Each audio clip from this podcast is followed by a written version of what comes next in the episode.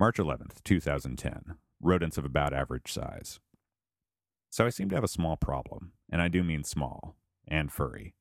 There's a mouse in my house.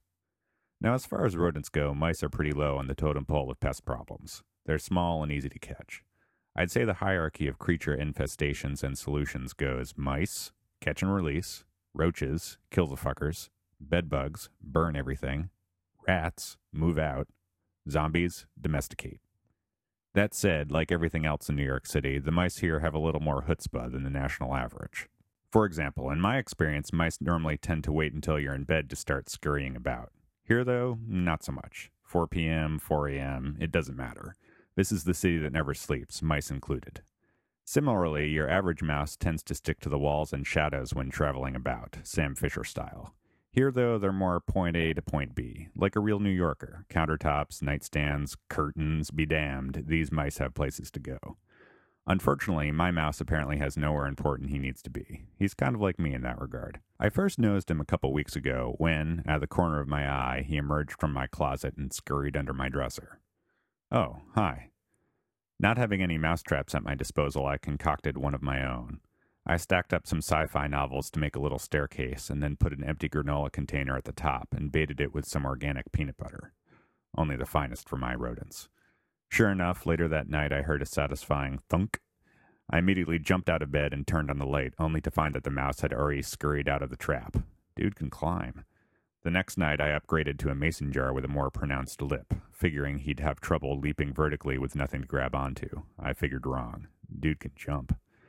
After the failed granola mason jar offensive, I moved on to more elaborate traps involving precariously balanced cardboard tubes hovering over wastebaskets. Nothing. I needed to step up my game. So I went on a quest to find humane mousetraps. This isn't as easy as you'd think it'd be in New York City. Judging purely from the live catch to kill 'em trap ratio, it would seem New Yorkers skew hard right for the mouse death penalty. At my local mom and pop hardware store, I found a humane trap called the Tin Cat. I thought this was an awesome name for a trap. The Jetsons would have had a Tin Cat robot in their house to catch mice. The Tin Cat here was a metal box about an inch tall and a foot deep that could hold dozens of mice. Considering I had only one mouse, hopefully, I passed on the twenty-four ninety-nine mousetrap of the 1960s future. What I wanted were the little individual catch and release traps that I had when I lived upstate. My first and only real substantial mouse problem was when I lived upstate in an old Victorian house from the 1850s, complete with a dead lady buried in the backyard. Mice were to be expected there. The house was old, my neighbors were trees, and the winters were harsh. I actually didn't even realize I had a mouse problem until I bought a bag of peanut butter Hershey Kisses to give to my inevitable two trick or treaters for Halloween. Note, being upstate New York right before the 2004 election, there was a 90% chance my two trick or treaters would be a brother and sister dressed as George and Laura Bush. Since I clearly wasn't going to give out an entire bag of candy, I figured I'd crack open the bag and have a few. They were pretty good. I went to sleep. On my way out the next morning, I went to grab some kisses to have on the go, only to find the bag was empty. It took a minute to process this. Bag full of candy, eight hours of sleep, empty bag of candy. Huh. Did I sleepwalk over to the living room and then sleep eat 80 Hershey kisses and then presumably sleep vomit? Did a prowler come through, ignore the thousands of dollars of consumer electronics, my priceless works of art from the Warrensburg garage sale, and then proceed to eat an entire bag of Hershey kisses before disappearing without a trace? Upon closer examination of the bag, I found something. Mouse shit. God damn it. So I scattered some catch and release traps about the house. With them, I caught a single mouse. I let it run free a few miles from home and left the remaining traps out for another couple weeks. There had to be more mice. It was a huge house and a big bag of candy.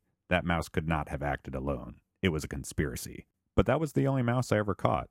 I had made an example of him. The rest of the clan was afraid to show their little mice faces for fear of suffering a similar fate. To this day, they speak of him in hushed squeaks. After the Victorian house, I moved to New York City. My first apartment here was a loft in Soho, living with five other dudes. It was one block north of Chinatown, and thanks to those five dudes, it definitely felt more like a back alley in Chinatown than an upscale loft in Soho. I'm still sort of shocked we didn't have a rodent problem there. Hell, I'm shocked we didn't have a Yeti problem. Which brings us back to my current residence. I think the biggest problem is that when I see my mouse now, it's not even a surprise. I'm just like, sup, dude? And he's all, yo. Familiarity is not a good thing with rodentia.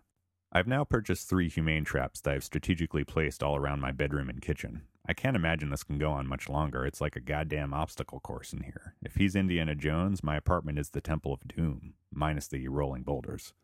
So far, though, he's just been scurrying around anything I put in his path, fedora firmly attached.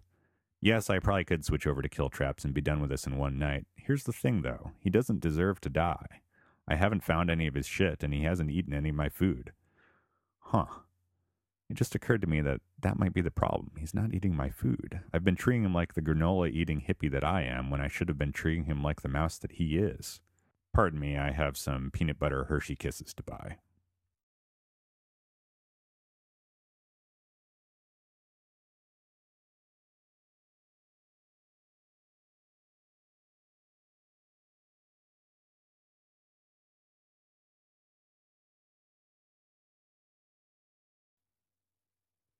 Rodents of about average size. Rodents of about usual size.